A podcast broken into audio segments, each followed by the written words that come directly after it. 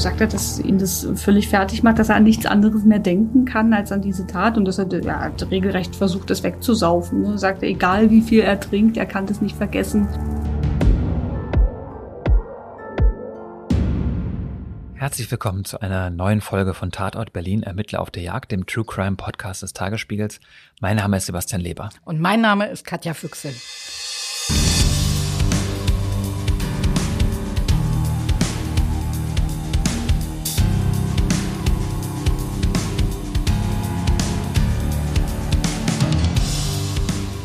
Sebastian, ich staune wirklich, wie schnell du das inzwischen schaffst, unser Büro in ein kleines Tonstudio zu verwandeln. Und weißt du, was ich schon seit der ersten Folge ständig dran denke?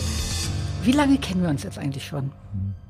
Mindestens zehn Jahre, würde ich sagen. Ja. Erst waren wir ja nur gute Kollegen. Dann haben wir dieses gemeinsame Büro bezogen. Du bist der Patenonkel meines Hundes. Und jetzt haben wir auch noch ein gemeinsames Baby. Unseren Podcast. Oh Gott, jetzt guckst du dich so, du musst mich nicht gleich heiraten. Äh, ja, ich glaube, da wird es Tote geben, also noch mehr Tote. Okay, lass uns lieber loslegen. Okay, sehr gerne. Also heute wollen wir euch einen besonders spannenden Fall des Berliner Morddezernats vorstellen. Und über ein Phänomen sprechen, das zwar gefühlt in jedem zweiten Krimi vorkommt, aber zumindest in Europa so etwas wie der Exot unter allen Verbrechern ist. Wir reden über den Serienmörder. Du bist monatelang im Berliner Morddezernat ein- und ausgegangen. Und alles, was ich da gehört, gesehen und gelernt habe, das verraten wir euch jetzt in unserem Podcast. Im heutigen Fall geht es um einen Täter, der nach vielen Jahren in Haft gerade erst aus dem Gefängnis entlassen wurde und nun möglicherweise rückfällig geworden ist und irgendwo da draußen rumläuft, ohne dass die Polizei seinen Aufenthaltsort kennt. Ich meine, ein Raubmörder, der irgendwie aus, frisch aus dem Gefängnis entlassen wird und unbemerkt gleich seinem alten Gewerbe nachgibt, das ist ja sowieso ein Riesenproblem für den Rechtsstaat. Aber für die Ermittler wird so ein Fall dann ein Rennen gegen die Zeit. Also es ist ja die Frage, können Sie den rechtzeitig schnappen, bevor der möglicherweise seinen nächsten Mord begeht? In diesem Podcast stellen wir ja alle zwei Wochen einen Berliner Mordermittler vor, der uns verrät, wie er seinen spannendsten Fall gelöst hat. Und die Kommissarin, die uns heute Einblick in ihre Arbeit und Ermittlungsmethoden gibt, die heißt Peggy Sponholz. Katja, magst du sie uns mal vorstellen? Peggy Sponholz sagt, dass sie schon als kleines Mädchen davon geträumt hat, zur Mordkommission zu gehen. Und seit 2006 ist sie wirklich Ermittlerin im Berliner Morddezernat. Also Sponholz liebt ihren Job. Und sie sagt, dass in der Realität alles genauso großartig und aufregend ist, wie sie sich das damals als Mädchen ausgemalt hat. Also sie ist in Halle geboren und aufgewachsen, heute 38 Jahre alt. Sie lebt mit ihrem Mann, ihren zwei Kindern und ihren drei Hunden im Berliner Umland. Und sie ist inzwischen zur Vizechefin der zweiten Mordkommission aufgestiegen. Sie könnte also eines Tages zu einer der wenigen Leiterinnen im Morddezernat zählen. Seit vielen Jahren geht es um LKA 11, nämlich nur männliche Chefs. Damals ist Peggy Sponholz noch relativ neu dabei und, und wird es gleich mit einem Serienmörder zu tun bekommen. Ja, und der Frage, ob sich der Staat und die Gesellschaft vielleicht mitschuldig gemacht haben an dem Tod mehrerer alter, wehrloser Frauen. Der Fall beginnt an einem Dienstag. Es ist der 15. Juli 2008. An diesem Tag wird in einer Wohnung am Nollendorfplatz eine Leiche gefunden. Es ist eine alte Frau und der Polizei kommen die Umstände irgendwie merkwürdig vor. Also die Wohnung sieht unaufgeräumt aus, so als hätte sie jemand durchsucht und auch die Todesursache ist irgendwie nicht ganz klar. Also entscheidet sich die Polizei, die Mordkommission zu informieren. Wir sind in die Wohnung von der Verstorbenen gerufen worden. Sie lag in der Badewanne und K1 hatte sie schon aus der Badewanne rausgehievt. Sie war komplett bekleidet äh, darin, was natürlich erstmal alles stutzig gemacht hat. Man sah aber nichts, was für eine Fremdschuld sprach. Also sie, sie war nicht erstochen, sie war nicht erschossen, man sah keine Würgemale, man sah keine ähm, Strangulationsmarken. Das Einzige, was ein bisschen kurios war, dass ein, ein Kabel ihr aus dem Haar ragte, aber auch das ließ sich nicht zuordnen und das war nur ein relativ kleines Stück so dass das auch zufällig da hätte sein können und es war einfach nicht klar. Wir haben uns dann so geeinigt, dass wir die Obduktion erstmal machen. Also wir haben Gerichtsmediziner hinzugerufen, der hat auch nichts festgestellt, nichts äh, hundertprozentig Auffälliges und dann äh, hat die Obduktion stattgefunden. Und bei der Obduktion hat sich dann, da war die Leiche ja dann einige Stunden aus dem Wasser raus, äh, rausgestellt. Also man sah diese Leiche auf dem Tisch liegen und hat gedacht, na gut, da brauchen wir jetzt eigentlich gar nicht mehr groß zu gucken, weil plötzlich waren tatsächlich Strangulationsmarken am Hals zu sehen.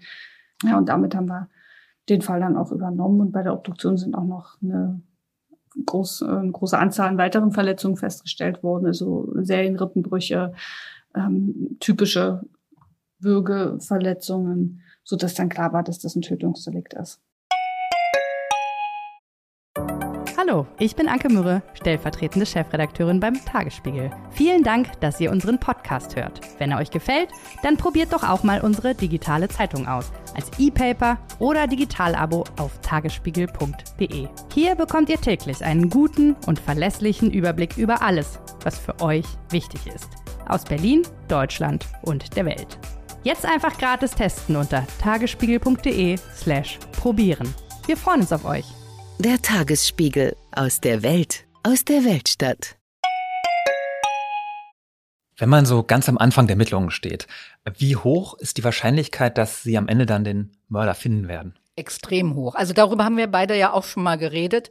Ähm, in Berlin ist, liegt die Aufklärungsquote bei Mord und Totschlag seit Jahrzehnten irgendwas zwischen 90 und 95 Prozent. Deutlich schwieriger wird es für die Ermittler nur, wenn es keine Vorbeziehung zwischen Opfer und Täter gab. Also wenn der Zufall die zusammengeführt hat und Dazu vielleicht noch ist das erste Verbrechen des Täters war, also sein Fingerabdruck oder sein DNA-Profil in keiner Datenbank zu finden sind. Das Team ist in solchen Ermittlungen, also insbesondere in Kommissionsfällen, enorm wichtig. Morgens und abends Besprechungen in Kommissionsfällen und wir sitzen dann eben da und jeder erzählt das, was er ermittelt hat und man kann dann die Informationen miteinander verknüpfen und kann rausfinden, welches jetzt der richtige Weg ist, ne? ohne dass jetzt einer die ganze Akte lesen muss. Man darf keine Hemmungen haben, auch mal den größten Stuss zu erzählen, weil das ist gerade das ist gerade das, wovon wir leben, ne? dass man in einem Kommissionsfall, wenn man noch keine Ahnung hat, worauf es hinauslaufen könnte, ist es wichtig, dass man auch abstruse Versionen laut werden lässt ne, und auch mal wirklich äh, verrückte Ideen zulässt. Und das macht man dann nicht, aber das ist vielleicht äh, irgendwie schon mal der, der erste Schritt in die richtige Richtung. Ne? Und man, man muss sich trauen. Also es müssen, die Mitarbeiter müssen selbstbewusst sein, dass sie auch wirklich keine Angst haben, mal einen Stuss zu erzählen, tatsächlich, ne? Also gefühlt. In diesem Fall haben Sie Glück. Am Tatort finden Sie einen Fingerabdruck, der einem bereits bekannten Straftäter zugeordnet werden kann. Dieser Mann heißt Karl Lube und saß auch bereits länger im Gefängnis. Ja, in Wirklichkeit, auch das sagen wir jedes Mal wieder, heißt er natürlich anders. Aber wir haben die Namen von Täter, Opfern und Zeugen verändert. Also, Karl Lube, von dem haben wir jetzt also einen Fingerabdruck. Der ist 32 Jahre alt, kommt aus Rostock, und ist gerade aus der JVA Tegel entlassen worden, wo er fünf Jahre wegen Betruges saß.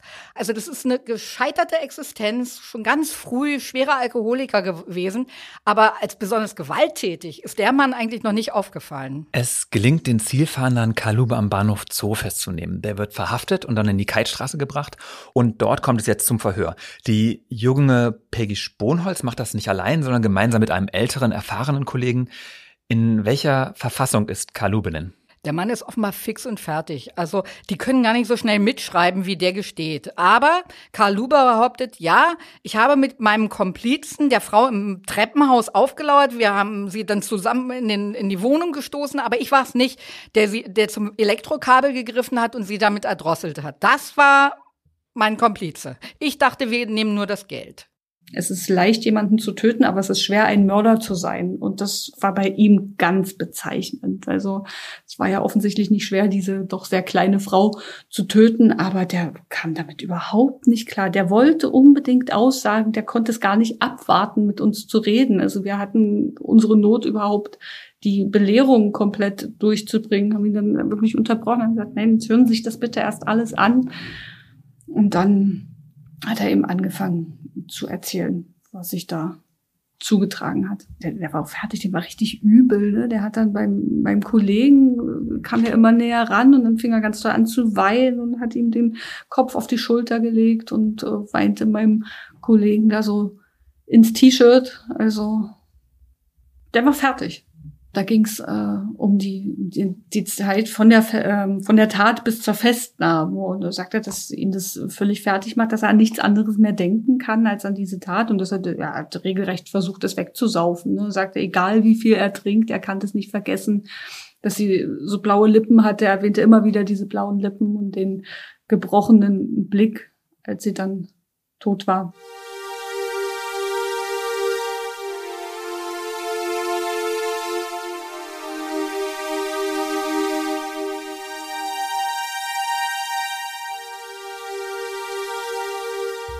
Tommy Schulz ist gerade erst aus dem Gefängnis entlassen worden, wo er eine Haftstrafe wegen dreifachen Mordes abgesessen hatte.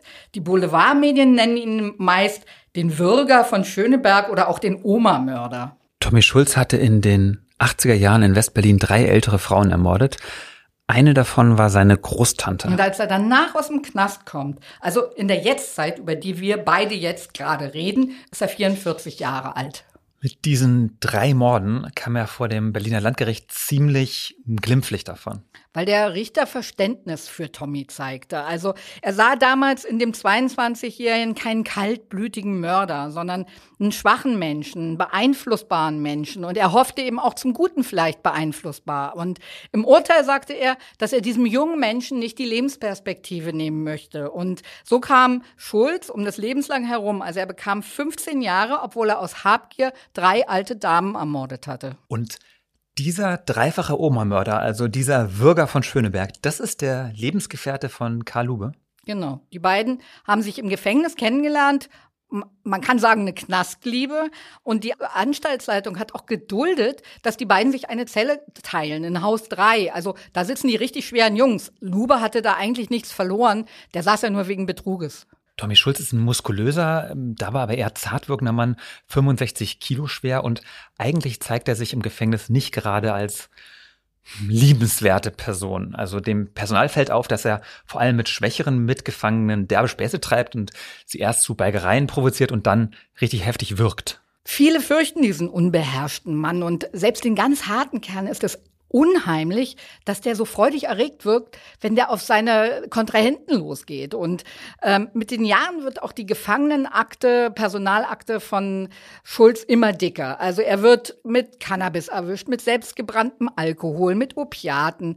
Er zwischendrin begeht er mehrere halbherzige, ziemlich theatralische Selbstmordversuche. Aber die Anstaltsleitung ist eben überzeugt, dass Tommy Schulz nur versucht, Personal und Mithäftlinge zu manipulieren. Und am Ende seiner 22 25 Haft, äh, Haftjahre hat er 22 Disziplinarmaßnahmen. Bei der Justiz stößt er aber immer wieder auf Verständnis, also auch als er einige Monate nach dem Urteil einen Mitgefangenen misshandelt, schlägt und wirkt. Ja, erneut schließt das Landgericht eine erhebliche Beeinträchtigung der Schuldfähigkeit nicht aus, also mildert die Strafe.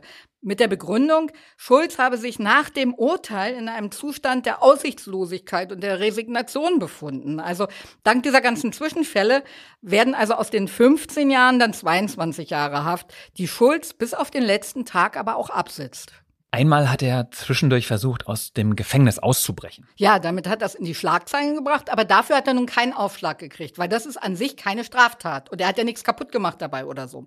Also, im Mai 1990 versteckt er sich in einer Kiste in der Werkstatt und flüchtet auf einem LKW aus der Haftanstalt.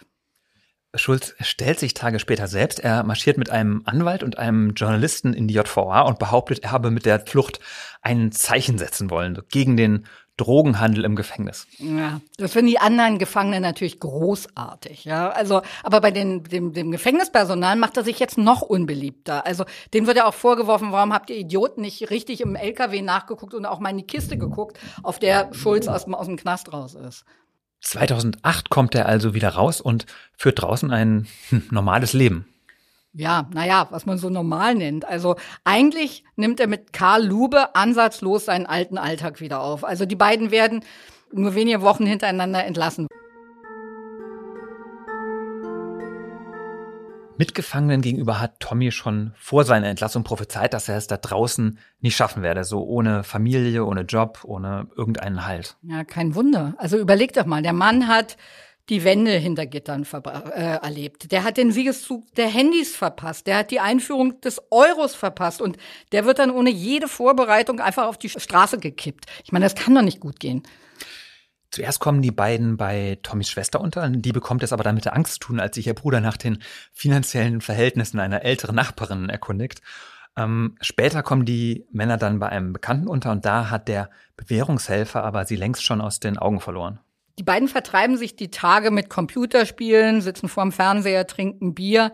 Also sechs Monate geht es gut, sagen wir mal. Aber eines Tages sagt dann Schulz, ähm, komm, lass uns eine alte klar machen in der Mottstraße. Und Lube denkt, es geht um Raub. Ist es denn glaubhaft, was der Gefangene hier im Verhör alles behauptet? Also passen die früheren Morde zu dem Fall, den Peggy Sponholz und ihre Kollegen jetzt aufklären müssen? Ja, absolut. Also das ist genau Tommys Masche. Also derselbe Modus operandi. Alle Frauen erwürgt oder erdrosselt. Mal für 80 Mark, mal für 100 Mark Beute. Und danach wird das Fenster geöffnet, damit die Tat trotz des sich entwickelnden Leichengeruchs nicht sofort entdeckt wird. Hm, und das Schlimme ist, Kalube sagt, dass Tommy ihm zu verstehen gegeben hat, dass er gleich weitermachen wolle. Also, dass er sich schon die nächste Frau ausgeguckt hat, die er jetzt als nächstes töten möchte. Ja, wieder sagt also Karl Lube sagt in der Vernehmung eben, der will noch eine Oma klar machen, und zwar dieses Mal in der Turmstraße. Vielleicht für alle Nicht-Berliner kurz, das ist eine große, fast zwei Kilometer lange Straße im Stadtteil Moabit mit vielen, vielen, vielen Mietshäusern. Ja, es ist also nahezu aussichtslos, diese eine arme alte Dame herauszufinden. Aber genau das weiß Lube nicht. Oder jedenfalls behauptet er das gegenüber der Polizei. Mal zwischendurch gefragt. Also, was genau macht Peggy Sponholz eigentlich an ihrer Arbeit so einen verdammten Spaß? Also ich glaube, das ist so eine Mischung aus mehreren Dingen. Also sie erklärt es jedenfalls so. Das ist einfach das, was man sich unter Polizeiarbeit vorstellt. Ne? Das ist das, was man, wenn man sich damit auseinandersetzt, ob es äh, aus dem Fernsehen ist oder aus Nachrichten ist, wo man das Gefühl hat, boah, ja, das, das ist spannend, das macht Spaß. Also die, wir haben die Strafprozessordnung, das ist unser Handwerkskoffer und den können wir komplett auspacken. Ne? Das heißt, wenn wir für unsere Ermittlung einen Hubschrauber brauchen für Fahndungszwecke, dann werden wir in der Regel einen Hubschrauber kriegen. Wenn wir Hunde einsetzen wollen, dann kriegen wir Hunde. Und wenn wir die Hunde aus einem anderen Bundesland brauchen, dann kommen die auch aus einem anderen Bundesland. Wenn wir einen Taucher brauchen, dann kriegen wir einen Taucher. Also wir, wir werden nicht aus finanziellen Gründen abgeblockt oder äh, man sagt uns nicht, das geht nicht, sondern in der Regel geht das, was wir für unsere Ermittlung für erforderlich halten. Richtig interessant an dem Job ist auch, dass man in Welten eintauchen muss, mit denen man sonst mitunter gar nichts zu tun hat. Also ich bin zum Beispiel komplett untätowiert. Also das ist auch eine Szene, da würde ich aus privaten Gründen niemals eintauchen. Und es gab aber Fälle, wo man man komplett in dieser Tätowierer-Szene ist. Da war das so ganz besonders markant für mich, ne? Diese Szene einfach. Ich dachte, wow, mit solchen Leuten hätte ich nie zu tun. Da war ein Typ, der hat sich die Augäpfel tätowiert. Der hat komplett schwarze Augäpfel gehabt. Und wenn ich so jemanden auf der Straße sehen würde, würde ich gucken, wow, aber ich würde ja mit dem nicht groß ins Gespräch kommen, weil das wird sich gar nicht ergeben. Und da kriegt man aber auch solche Sachen mit. Ne? Fragt man dann, wenn man fertig ist mit der Vernehmung, halt auch, ja, Mensch, wie, wie geht denn das? Warum macht man denn sowas? Ne? Oder auch Obdachlosenmilieu, da würde ich, ich, natürlich sehe ich Obdachlose, ne, aber ich würde wenn ich es nicht beruflich müsste, ja da gar nicht eintauchen, warum ist jemand obdachlos oder wie, was ist das für eine Subkultur, ne, Obdachlosenszene oder auch das Trinkermilieu. Also man, man taucht immer komplett in ganz komplett fremde Lebenswelten ein. Also nicht nur eines Menschen, sondern teilweise ganzer Kulturen und muss sich da eben auch intensiv mit befassen und das ist unglaublich spannend. Okay, der mutmaßliche Mittäter sitzt also ein. Der Haupttäter, ein geübter Mörder, läuft draußen frei herum und will weitermachen. Und das ist jetzt ein Wettlauf gegen die Zeit. Ja, genau. Die Ermittler wissen ja auch, dass Tommy Schulz keine Skrupel kennt. Es ist nur eine Frage der Zeit, bis der wieder Geld braucht. Was muss passieren, dass ein Kind zu so einem Mann heranwächst? Das ist die ewig gleich äh, traurige Geschichte. Also so, so etwas wie Liebe oder Geborgenheit, Empathie hat dieses Kind jedenfalls nie erfahren. Also Schulz wird am 3. November 1964 in Schöneberg geboren und wächst rund um den Neulendorfplatz mit seinen drei Geschwistern auf. Die Mutter ist mit der Erziehung von Anfang an überfordert. Sein Vater gilt als gewalttätiger Alkoholiker.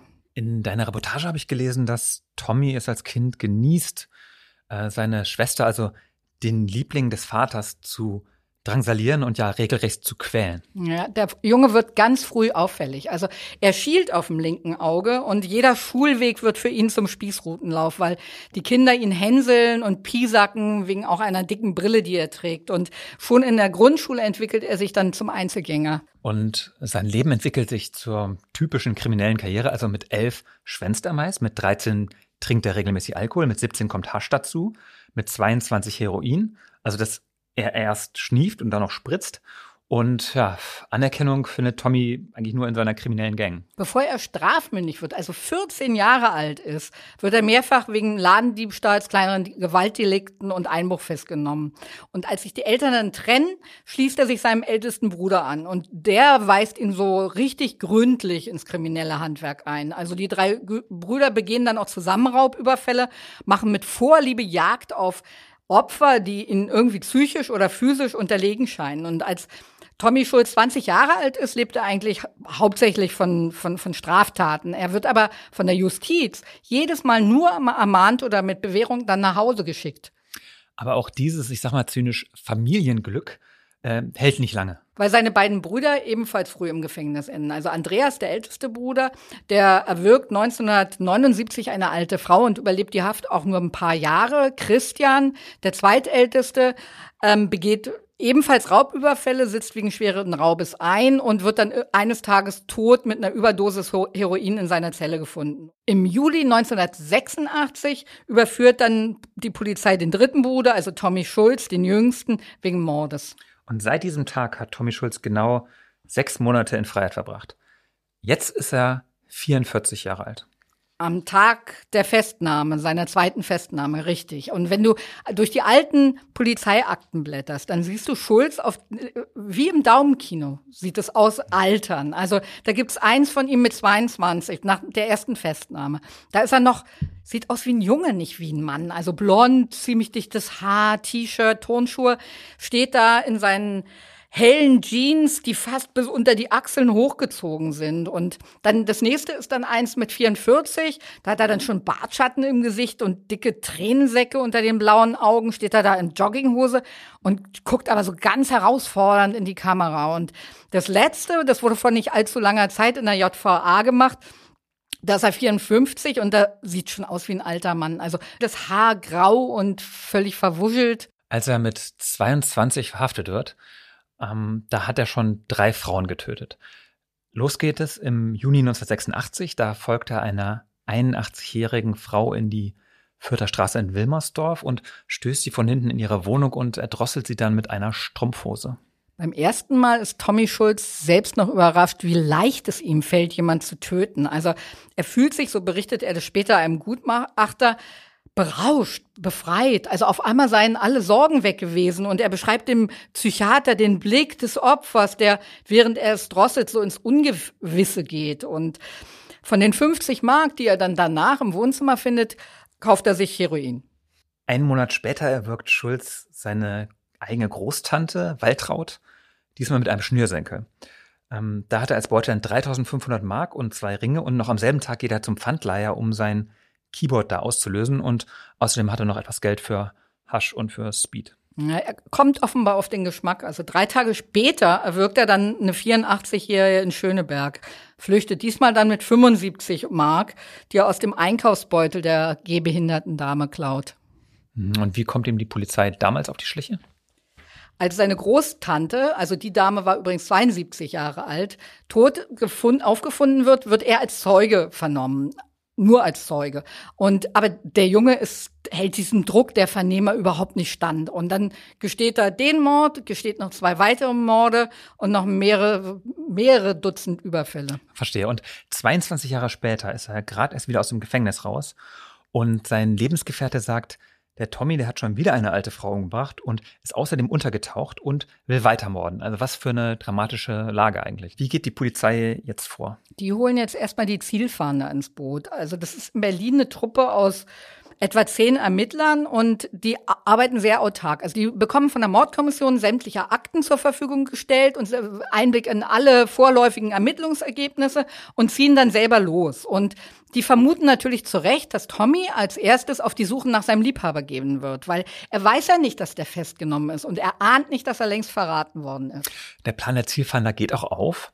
Sie nehmen Tommy am 26. Juli kurz vor 9 Uhr abends am Bahnhof Zoo fest wo er tatsächlich seinen Liebhaber sucht. Also keine zwei Tage, nachdem Lube den entscheidenden Hinweis gegeben hat.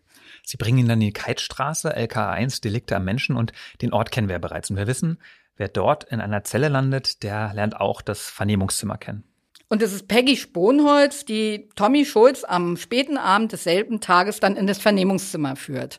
Und Sie wird gleich ihren ersten Serienmörder verhören und sie weiß, dass da einer neben ihr steht. Sie kennt natürlich die Akten und sie weiß, dass da einer neben ihr steht, der schon als ganz junger Kerl gelernt hat, mit der Polizei zu tanzen. Also, und?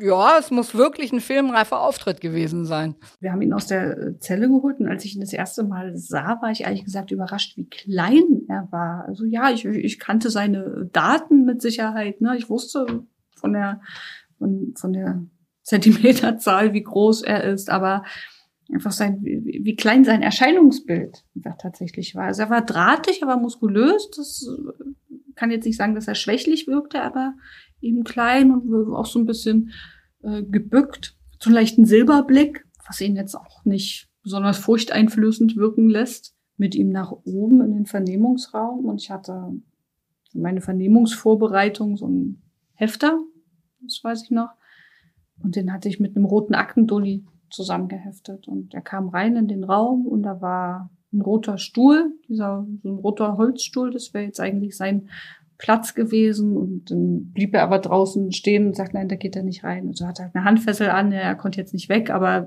der war nicht in diesen Raum zu bewegen. Freiwillig. Und das hat er dieser rote Stuhl, der müsste weg. Gut.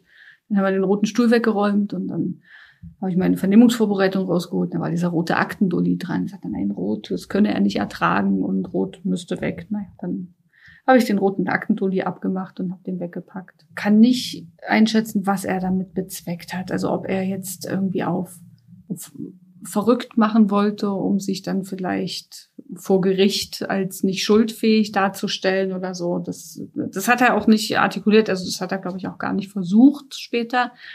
Aber das wäre jetzt so die einzige Idee, zumal seine Rotphobie schon vor dem Hintergrund Quatsch war, dass der sein Mittäter ein rotes Basecap trug. Also das war das, was alle irgendwie von ihm wussten. Er hatte immer dieses rote Basecap auf. Also da schien er ja auch kein Problem mit der Farbe zu haben. Er hat die Tat weitestgehend auch eingeräumt, hat allerdings so ja, Erinnerungslücken eingebaut, von denen ich mir jetzt nicht sicher bin, ob die tatsächlich existierten. Ähm, und zwar war es immer genau an dem Punkt, wo es eben um, um den direkten Angriff ging, ne, um die direkte Tötung, also die, die ihm unterstellten Tritte gegen den Brustkorb oder die, ähm, das Würgen und das Strangulieren der Opfer, da wollte er nicht ran. Also das konnte und wollte er uns nicht sagen. Er hat gesagt, was sie haben äh, mitgehen lassen, was sie geraubt haben. Er hat auch erzählt, dass er sie in die Badewanne gepackt hat und das Wasser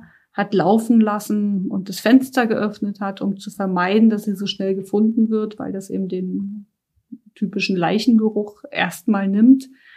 Er hat sogar erzählt, dass er den, das Wasser hat laufen lassen und den, aber nur so weit aufgedreht hat, dass der Überlauf es schafft. Also das die Wanne nicht droht überzulaufen, sondern dass der Überlauf eben das überschüssige Wasser nimmt, aber immer frisches Wasser nachläuft. Also ist ja schon für eine, für eine sehr planvolle Tat auch spricht. Also zumindest dann, als sie in der Wohnung waren.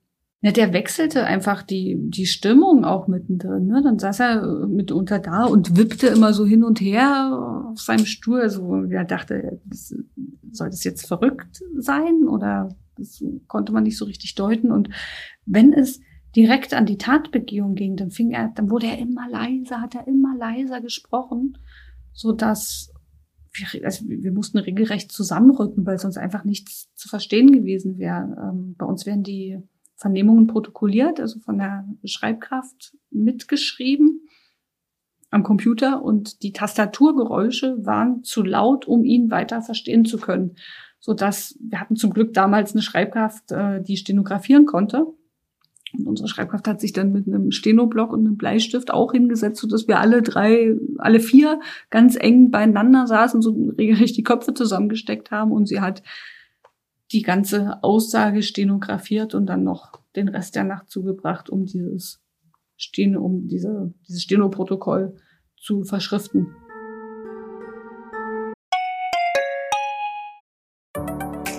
Hallo, ich bin Lorenz Marold, Chefredakteur beim Tagesspiegel. Wenn Ihnen unser Podcast gefällt, testen Sie doch gerne auch mal unser E-Paper oder unser Digital-Abo mit allen Inhalten von tagesspiegel.de. Wir sind rund um die Uhr für Sie da, damit Sie wissen, was wirklich wichtig ist. In Berlin, in Deutschland und international. Sie können unser Angebot jetzt gratis testen unter tagesspiegel.de slash probieren. Der Tagesspiegel aus der Welt, aus der Weltstadt.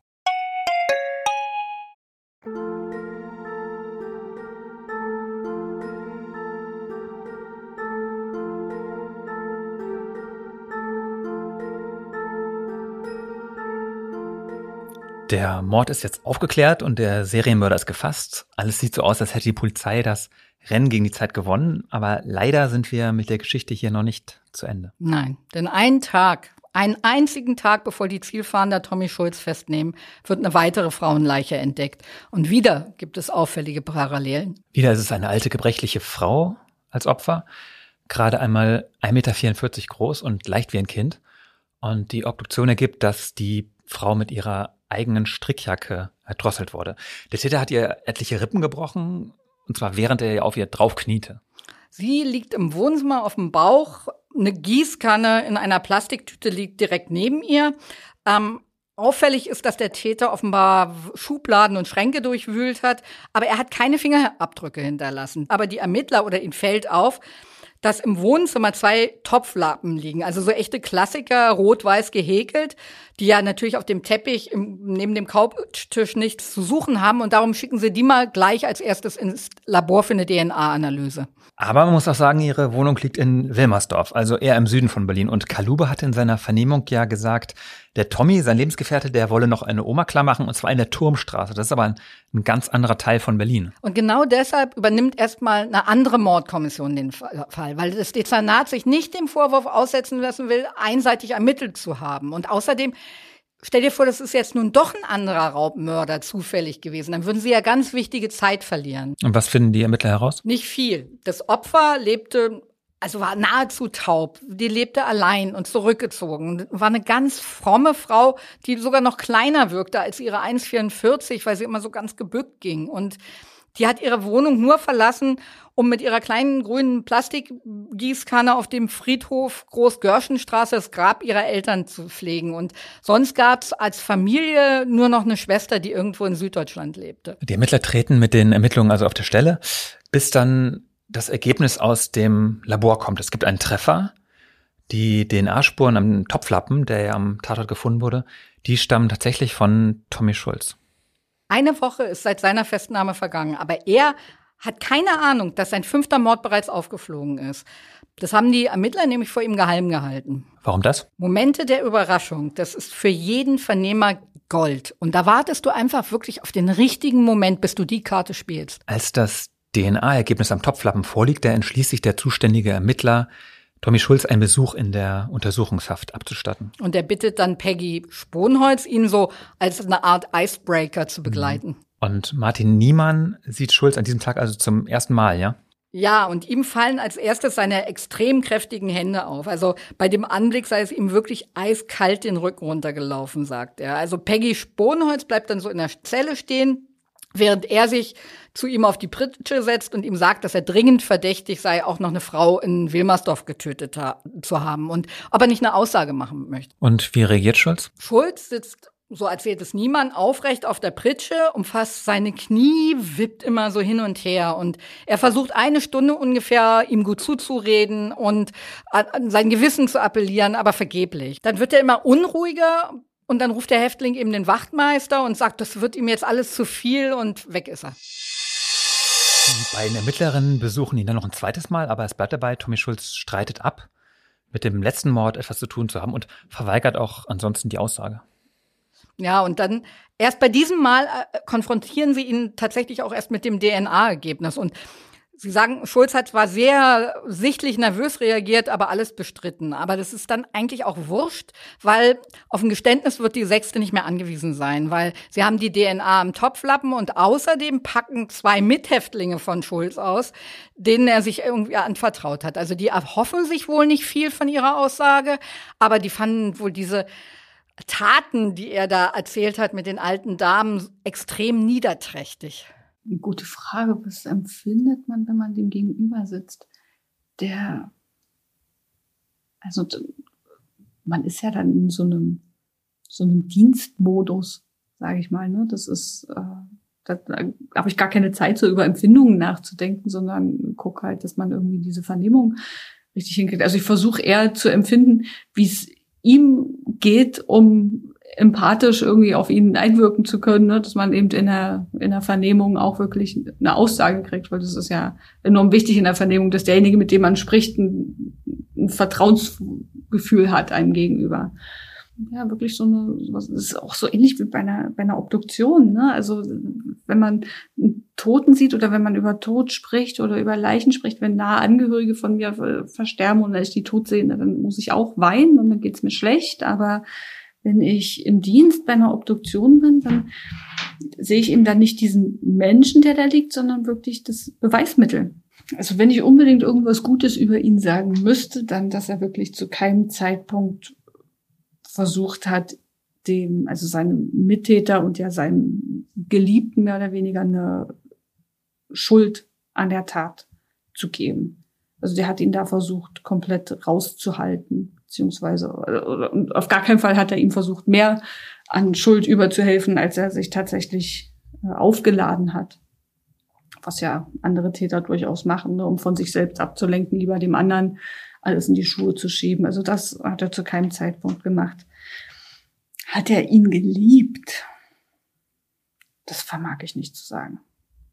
Kann ich nicht sagen. Ich weiß gar nicht, in welchen Grenzen der überhaupt fähig ist zu lieben. Das kann man ja schon ein Stück weit in Frage stellen oder ob er tatsächlich eigentlich nur so sich auf, auf sich besinnt. Ne? Der hat zum Beispiel auch, als er dann im Gefängnis war, also früher schon, da wollte er mal im Gefängnis einen Weihnachtsbaum haben. Und da hat ihm wohl der Staatsanwalt darauf aufmerksam gemacht, dass er sich im Gefängnis und nicht in einem Sanatorium befindet und dass ihm ein Weihnachtsbaum deshalb nicht zusteht. Aber ja, einfach so die, die, dieses Fordernde, ne? Alles äh, dreht sich um ihn und er wollte einen Fernseher haben und äh, so, was er nicht alles an Forderungen gestellt hat. Schon ein erstaunlicher Typ. Gesprächig wirkt Schulz auch auf den psychiatrischen Sachverständigen, der den Angeklagten mehrfach in der U-Haft besucht. Also über seine kriminelle Laufbahn habe Schulz in einer, Zitat, Mischung von geschäftsmäßiger Emotionslosigkeit und magisch verbrämten Größenfantasien berichtet. Fast 200 Seiten wird das Gutachten umfassen. Mit 88 fällt der IQ von Schulz, naja, eher bescheiden aus, aber dafür kommt er in der Psychopathen-Checkliste dann auf Höchstwerte und auf Prognoseskalen weist er auch extreme Werte auf. Also soll heißen, der Mann ist weiterhin kreuzgefährlich. Und der Gutachter sagt, dass er derzeit nach dem Stand der Wissenschaft keinerlei Ansatzpunkte für eine erfolgversprechende Behandlung des Mannes sieht. Die Ermittler haben also den Wettlauf mit der Zeit verloren. Das ist tragisch. Für die alte Dame aus Wilmersdorf kommt die Festnahme 48 Stunden zu spät. Ja. Wenn du dir die ganze Lebensgeschichte von Tommy Schulz anguckst, das ist wirklich eine, eine Geschichte der Versäumnisse, von falsch verstandener Milde, von folgenschwerer Gleichgültigkeit. Bringt einen das zur Verzweiflung? Ja, also wenn man, wenn man zu viel drüber nachdenkt, schon.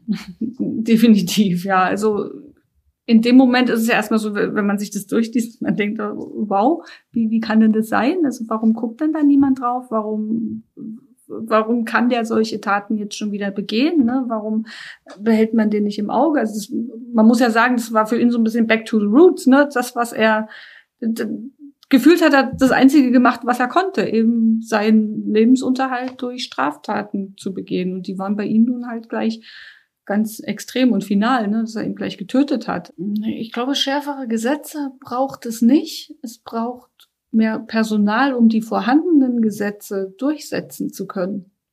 Wir haben ein gutes Regelwerk für alles Mögliche in Deutschland, ne? Und auch dafür, auch dafür, wie Leute, die in der Strafhaft sitzen, wieder auf die in die Gesellschaft eingeführt werden sollen. Ne? Ich meine, das braucht ja so böse das ist, was sie gemacht haben, ne? aber es, es bleiben ja Menschen und die müssen ja irgendwie wieder auf diesen Weg zurückgeführt werden. Die können ja gar nichts anderes. Ich meine, dann sind sie da in dieser Subkultur Gefängnis.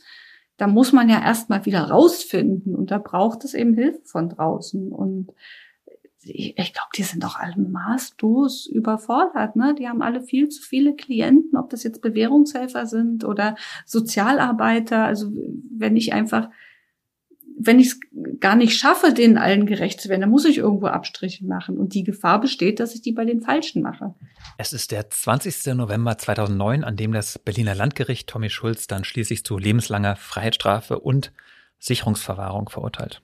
Er wird das Gefängnis vermutlich nie wieder verlassen. Und ähm, im Schlusswort im Prozess sagte er sowas wie, wenn ich jetzt behaupten würde, es täte mir leid, würde mir eh keiner glauben und vermutlich würde ich es ja auch wieder tun.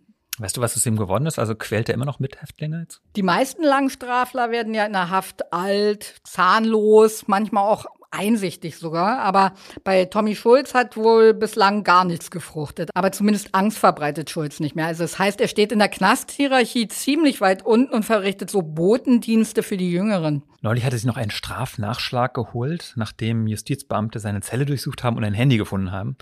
Ähm, Schulz hat dann Strafanzeige gegen die Beamten gestellt und hat sie des versuchten Totschlags auch bezichtigt. Ja, aber eine Videokamera dummerweise hat bewiesen, dass es nichts anderes als eine Lüge war. Dafür hat er dann nochmal drei Monate draufgekriegt. Sein Freund Karl Lube verurteilt das Landgericht wegen Raubes mit Todesfolge zu siebeneinhalb Jahren Haft. Peggy Sponholz muss dann in diesem Prozess auch als Zeugin aussagen. Und die Verteidigung versucht, der Mordkommission, also einen Hebel zu finden, um der Mordkommission unfaire Verminderungsmethoden dann anzulasten. Wir hatten natürlich dokumentiert, dass es ihm nicht gut ging und dass es ihm, ja, dass er zitterte, dass es, dass er nicht wirklich fit war, haben auch die Pausen dokumentiert, aber das war eben so der vermeintliche Angriffspunkt. Ne? Da hieß es, äh, warum wir ihn denn weiter vernommen haben und wie das denn sein könnte und das man dürfte ihn doch dann gar nicht weiter vernehmen. Da war es so, dass die Verteidigung immer wieder drauf rumhackte und irgendwann wurde es aber nicht mir zu bunt, sondern steht mir auch gar nicht zu, dass mir das zu bunt wird, sondern dem Karl selbst. Der sagte dann irgendwann, na jetzt ist aber gut, jetzt reicht's aber. Ich bin gut behandelt worden, die Beamten waren nett zu mir, ich habe zu essen gekriegt und ich habe zu trinken gekriegt und die waren wirklich gut zu mir. Da war ich ehrlich gesagt auch ein bisschen baff, dass jetzt tatsächlich irgendwie der Angeklagte mir zur Seite springt. Also das hätte ich jetzt vielleicht vom Staatsanwalt erwartet oder dass der Richter dann vielleicht irgendwann sagt, so jetzt äh, langt, das haben wir jetzt hinreichend geklärt. Aber nein, das war der Angeklagte selbst. Bevor Karl Lube seine Strafhaft antreten muss, kommt er aber erstmal in eine Entziehungsanstalt. Aber die Therapie hilft ihm nicht. Also nachdem er 2007 richtig entlassen wird, er wird ja nur wegen Raubes verurteilt, erhöht er sein Pensum ganz schnell wieder auf sieben Liter Wein am Tag. Und ich glaube, nur ganz wenige Monate später stirbt er dann auch.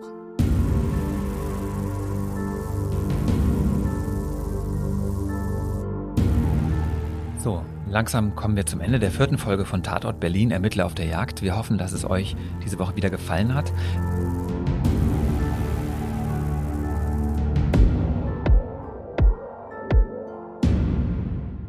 Falls ihr die ersten drei Folgen verpasst habt, dann hört ihr da nochmal rein. Die Fälle sind sehr unterschiedlich, aber alle spannend versprochen. Und wenn ihr möchtet, dann abonniert uns doch, dann verpasst ihr künftig keine Folge mehr. Denn wir haben hier noch viel vor.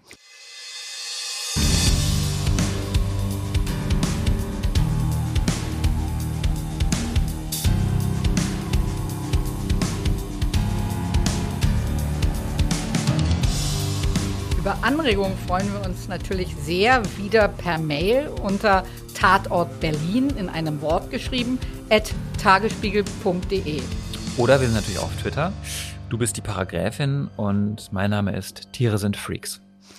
Jetzt sagen wir aber wie immer erstmal, Nilo sagt jetzt auch auf Wiedersehen und danke Heiko Bär für die Produktion und Uwe Letzner für den Sound. Der Sound kommt gerade von Ey, Nilo. Nilo. Also, das nächste Mal hören wir uns am Sonntag in zwei Wochen. Katja, worum wird es dann gehen? Da musst du ganz stark sein. Also das ist dieser Fall, den du so furchtbar findest. Ähm, den Mord in der Kurfürstenstraße? Ein Cold Case. Also es ist die Geschichte des Kriminalkommissars Henry Kolozzi.